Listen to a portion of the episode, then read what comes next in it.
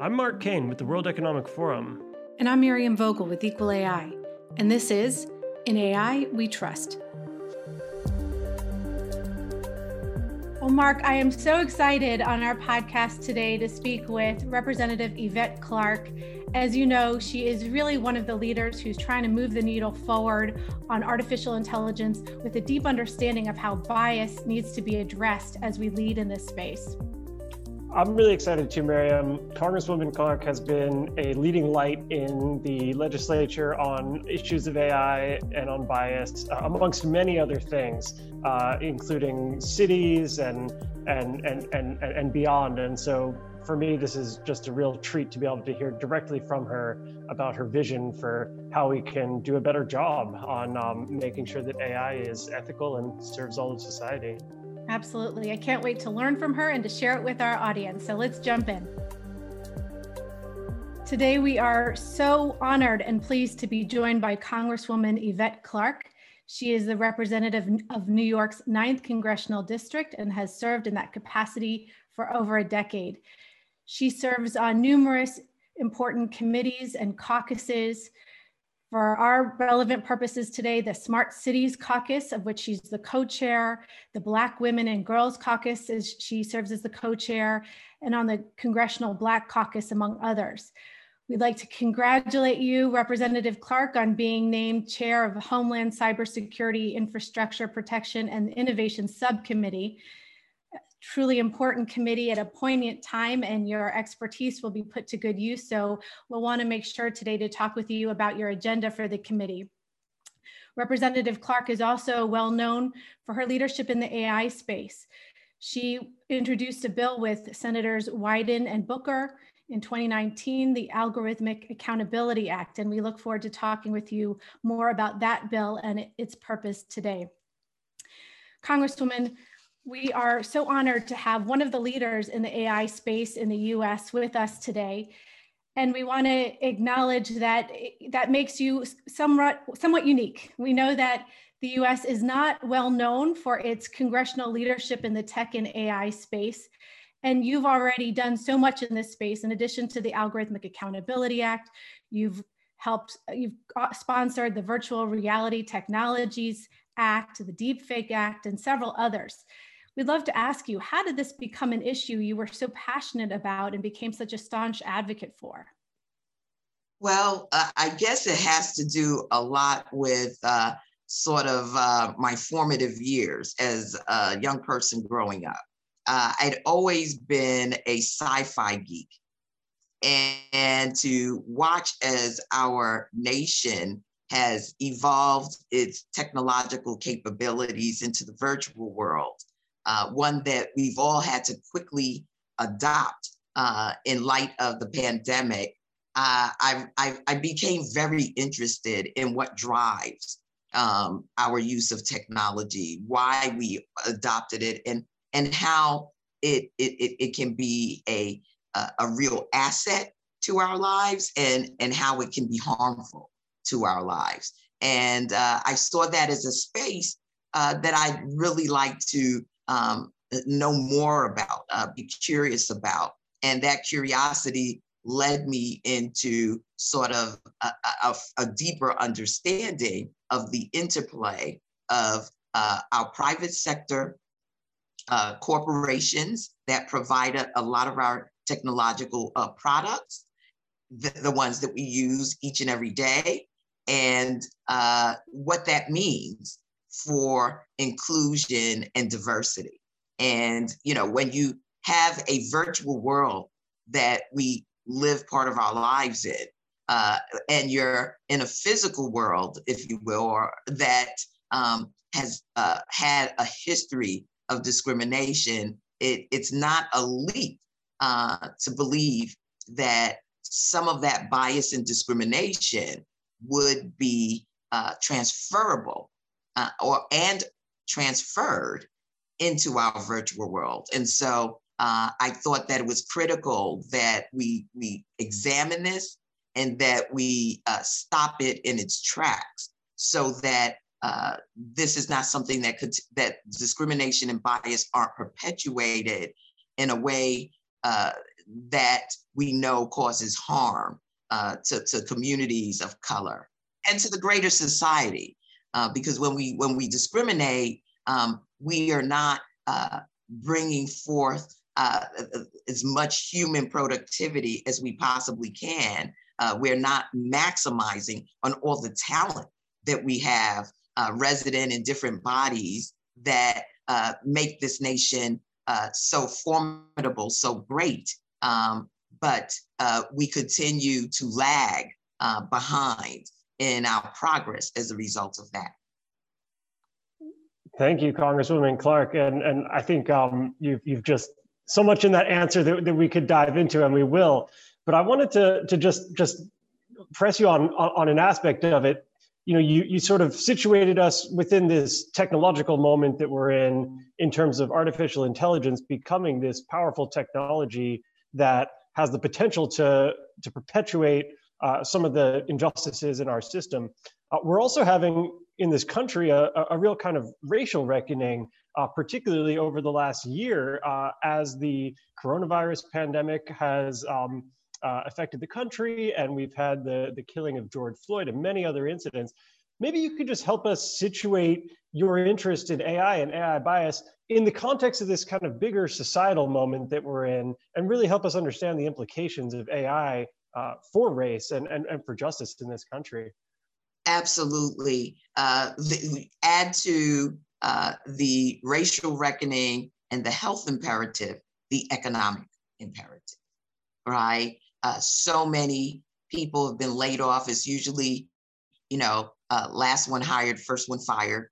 Um, when you when you look at uh, the the hardship of those who are um, underemployed and being able to uh, take care of uh, th- their daily responsibilities, whether it be their rent, buying homes, all of this sort of has converged. Um, and when you think about how we have to apply for everything now online. Um, you know, it, it, the implications for uh, Americans who are hired for their dream job, you know, algorithms can determine that. Uh, approved for a home mortgage or even uh, sent to prison. Uh, algorithms are, are, are, playing an outsized role in all of that. Um, and, and the problem is that these algorithms can be dangerously biased and result in discriminatory decisions. And so that's why it is, and, and when, so let me unpack that a little. Human beings are responsible for programming and creating algorithms. If that human being's experience is limited or has been jaded in any way by an ideological philosophy. And that person, based on those assumptions, program, uh, you know, code. Those algorithms will be a reflection of that person's human experience. And so that is why AI is so important in the lives of every American right now, uh, and will grow in its importance as we continue uh, to uh, bake into everything we do some measure of uh, technological um, um, data uh, mining or, or, or information uh, that is used to make decisions. And so that's why uh, this area is very important for us to uh, really create a, a, subject matter around. Uh, we've we've yet to really really do that, and and that's part of why I see my voice as being important in this conversation. Absolutely, no question about that. You've described this before as a eureka moment when our inequities are revealed. And it's certainly, as you've explained through the the what's transpiring during the pandemic between having access to jobs uh, we've seen it in the new york times recent article on algorithms deciding who has access to vaccines and leading to more complications through that black box algorithms So there are, is a, a, need, obviously, for regulation, for intervention to, to make sure that this is being handled in the most equitable way. Can you explain to us how the Algorithmic Accountability Act will help with this eureka moment? Uh, and, and can you explain for our listeners a little bit about how that helps answer some of the really issues of great concern that you've raised already on our conversation so far? So what our bill does is it, it, it requires the FTC to require companies with data on over 1 million users or with revenue greater than 50 million to conduct bias and security assessments of highly sensitive automated decision systems and then fix any issues that they identify. It, it, it what it does is that if companies don't audit their algorithms for bias, they can then act surprised when a researcher discovers that their software is perpetuating discrimination. The incentives are flipped with my bill. If you are undertaking due diligence to make sure that your systems are fair, you're not at risk of receiving a bad headline. You are liable under the law. Um, and, and, so uh, it, it, it, what it does is it incentivizes the work that needs to be done to uproot and unearth any adverse uh, and bias uh, baked into the systems of most of the uh, various uh, platforms that we use. And I think it's critical because one of the things we know is that, you know, there are millions of users out there that just click the button because they want to use the app.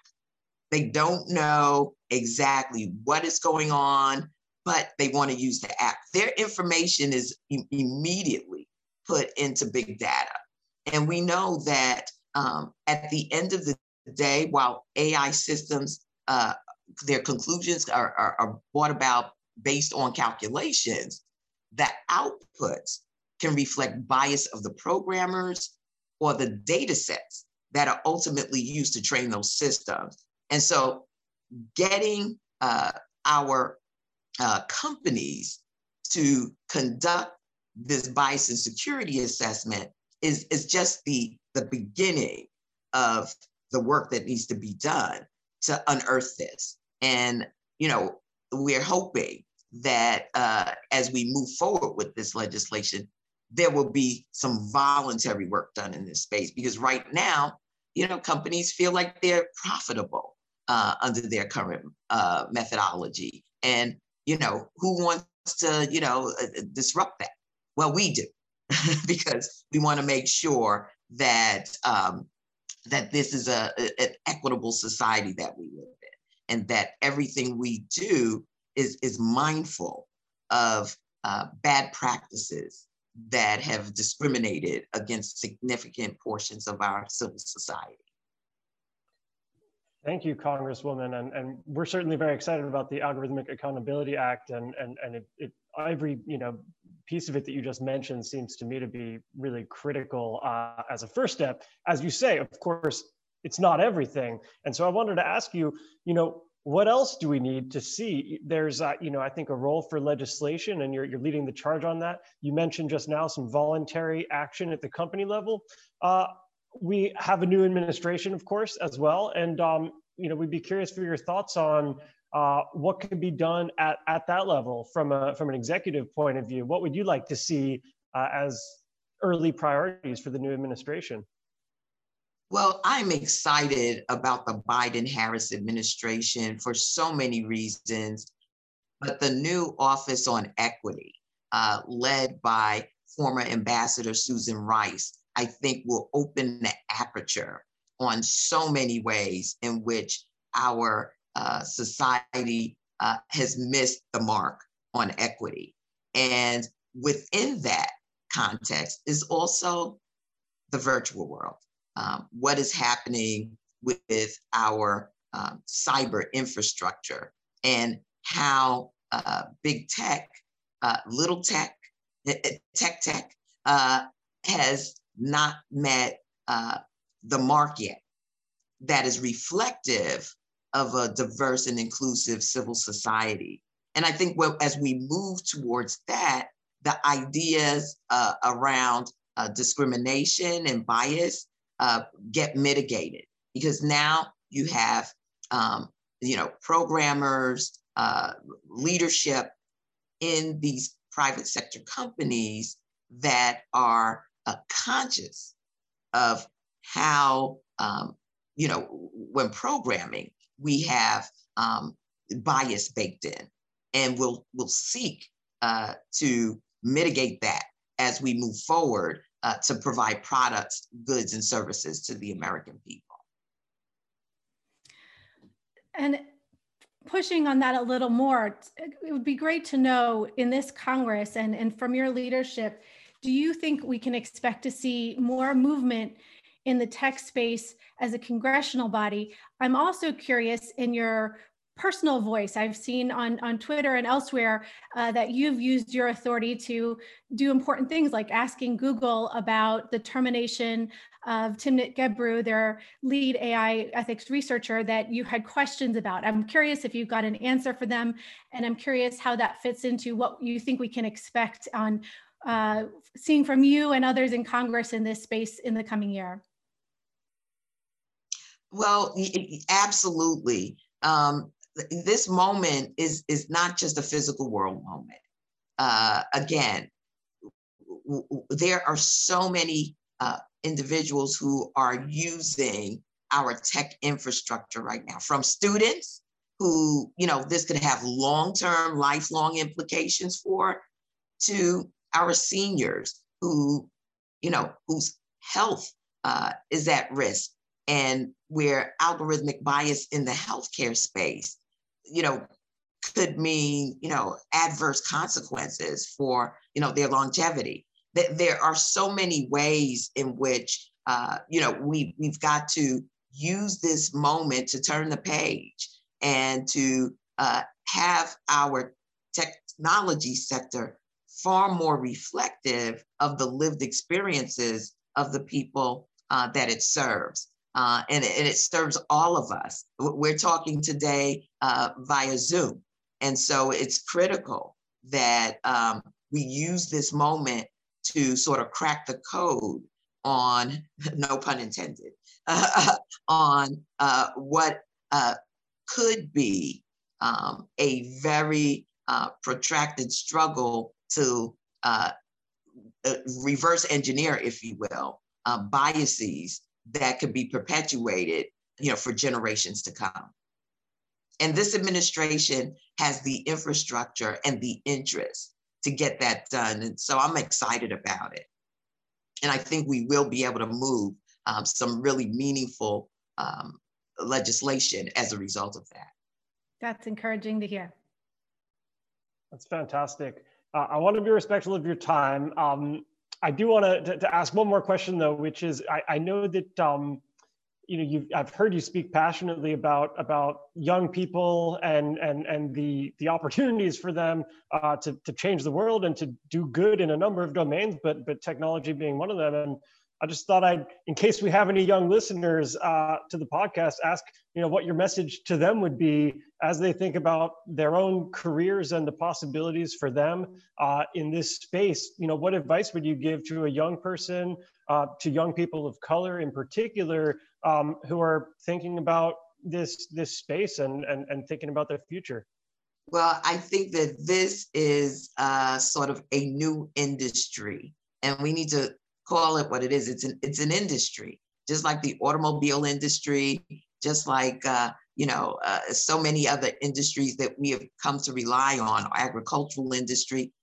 The great thing about technology is that it crosses every industry, and as we look at uh, sort of this moment where we are, I, I think, crossing a Rubicon into a far more technologically advanced civil society. When we look at the imperatives before us, you spoke about my uh, Smart Cities Caucus work.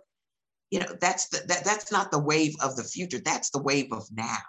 Um, you know, we're we're looking at ways in which we establish microgrids for energy conservation. We're looking at, you know, how we uh, establish charging stations in, in, in, communities of color. All of that uh, will ride upon an infrastructure based in technology. So opportunities for entrepreneurship are there, uh, opportunities for new jobs, uh, and and and and and so young people, th- this is your thing. Uh, you know, you you you wake up uh, using your your smartphones each and every day, and your curiosity about what drives that will drive you into uh, you know the rabbit hole of understanding how you fit into that uh, ecosystem and what you can do to improve it, what you can do to realize it in your lifetime and build out uh, something enduring for, for generations to come. Young people, uh, regardless of race, ethnicity, religion, uh, are all on the same uh, uh, wavelength when it comes to, to the use of technology. Why not be go beyond being a user to being a creator? And that's sort of what I'm uh, enthusiastic about. Uh, you know, how can we use our creativity and innovation, our imagination, marry that with the science of technology, and you know, provide for not only the United States of America, but the world, because we're talking about a global infrastructure to a certain extent that, um, you know, will advance humankind, uh, will make life uh, far more efficient and effective in strengthening us as a nation, as communities, as families. So I want to encourage uh, young people to uh, fear not, but go boldly and adopt, uh, you know, a, a technology-based mind frame that uh, centers your experience into the framework of developing new uh, and bold technologies. Well, that is certainly inspiring. I don't know if I can be counted among the young people, but I certainly am inspired to do more uh, from young people of all ages. but well, your wisdom and your leadership combined uh, really helps us understand how this all fits into context, where we need to be. Uh, I love your really breaking down that our experience is reflected in what is what we create. And we have the opportunity to create in this technology that we are currently all consuming in different ways. And we need to make sure that it's equitable uh, for the points you've said not just that uh, we want to be fair, which is important, but really we all benefit the more voices and, and personalities and experiences that we bring to bear in our technology. So, um, you know, Miriam, I share with folks all the time. What makes America so special is that we can speak to the world. We can speak to the world. We have not capitalized on one of our greatest assets.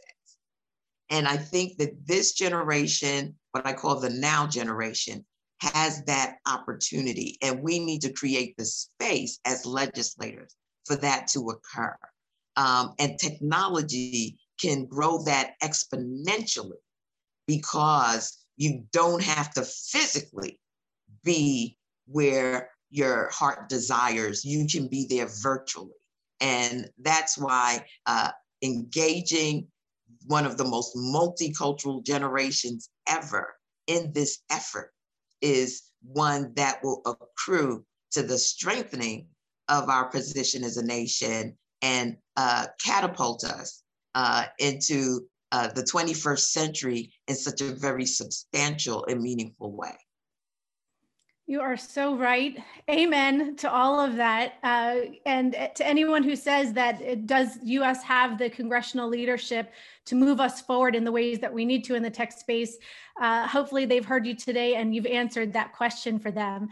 So before we let you go, one quick thing that we like to ask our guests to put in context where their mindset is on AI if you wouldn't mind sharing with us what you're excited about, fearful of, and looking forward to. We phrase it in the term of uh, the bud, the rose, the, the rose, what are you looking, what are you excited about? The thorn, what are you fearful of? And the bud, what are you looking forward to in the AI space in the near term horizon? Well, the rose for me is again the creativity. I share with everyone. I'm left-handed, and so um, uh, that married with my sci-fi uh, passion, uh, I believe that you know what we believe we can achieve, and uh, it, that has been demonstrated time and time again.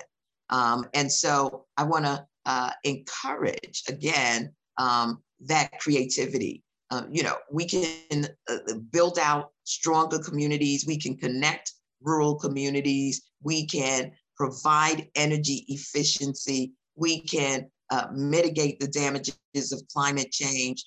All of that can be done. We just have to have the will. We have the tools and we have the technology to do it.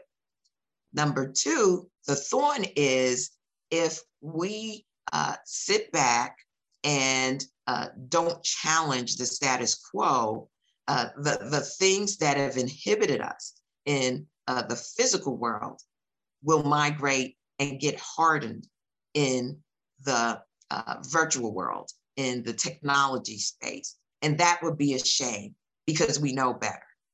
You know, we know better. And essentially, we would be stopping the clock uh, on our advancement as a civil society if we don't address that now. Um, if we let uh, profits and greed uh, be our only motivation, then we will be subjected to really um, a, a, lack of vision around how we protect ourselves um, in this in this space. Um, that blind spot can mean harm, can be, mean danger, can mean death.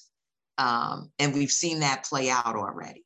Um, what I hope for the future is that um, we widen the aperture wide enough to embrace all of the talent, that we make it a real discipline in, you know, our elementary schools uh, through, you know, higher ed, uh, so that there's an expertise pipeline that is constantly fed by the diversity of who we are. And then we give everyone that opportunity. And, you know, it, it, it, that we build a trade out of uh, utilizing uh, technology, uh, maintaining it, sustaining it. Uh, you don't have to have a college degree in many instances in order to participate in this revolutionary uh, uh, utility that we have before us called technology, and that we will use every avenue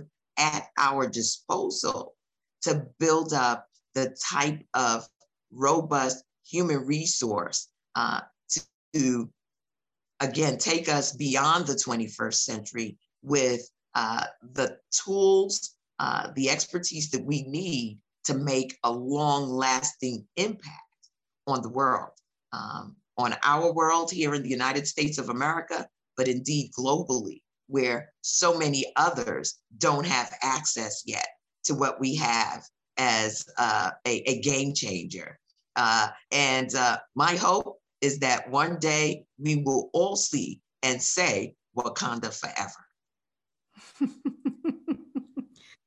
what a perfect note to end on. I can't imagine a better touch point inspiration Thank you, Representative Clarke, for your inspiration, your leadership, and for taking the time to share that with us today.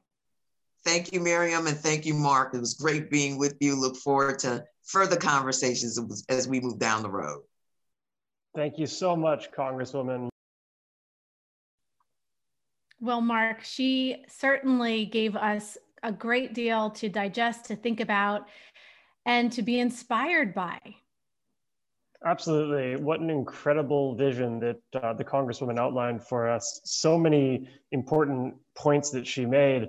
You know, for me, what really jumped out is um, uh, just her her way of connecting what we're seeing in the technology world with the broader social developments and, and, and issues that are playing out in American society, and really just highlighting the stakes of, of, of this work that she's doing and of, of, of the legislation that she's working on. I'm curious, Miriam, what any, anything that jumped out to you?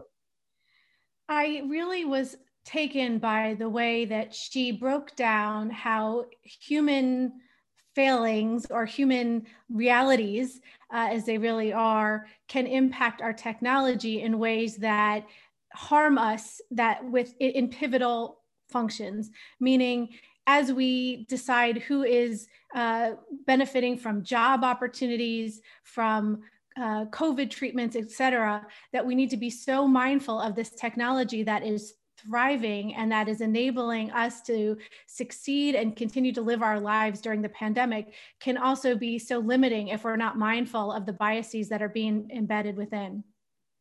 Absolutely, and I think one thing that we've we've heard from several of our guests and and read about for several years now is that one of the solutions to those issues is to actually have a more diverse workforce in the AI industry. And so I was really uh, impressed and, and inspired by the Congresswoman's comments about how young people can get involved in this space and, and how we can uh, nurture a, a, more diverse, forward facing workforce. And, and I just found those, those comments about uh, future generations uh, really changing how this industry operates to be really just very inspiring.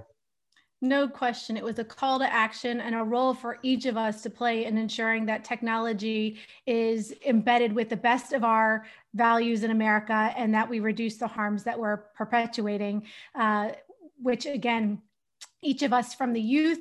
I'm glad she included us non-youth uh, to each of our different perspectives, ethnicities, races are necessary to include so that in the way that the US has benefited uh, historically from so many different cultures and perspectives, our technology can benefit as well.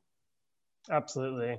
Well, I think the last thing I'll say is, you know, I think we're in a in a place with AI technology where we are moving from the kind of early days, the the Wild West, to a time when there is going to be more legislation, there is going to be more regulation, and I'm just very happy to have Congresswoman Clarke uh, leading the charge in the US because she is just such a thoughtful, uh, educated, and, and passionate um, thinker on this.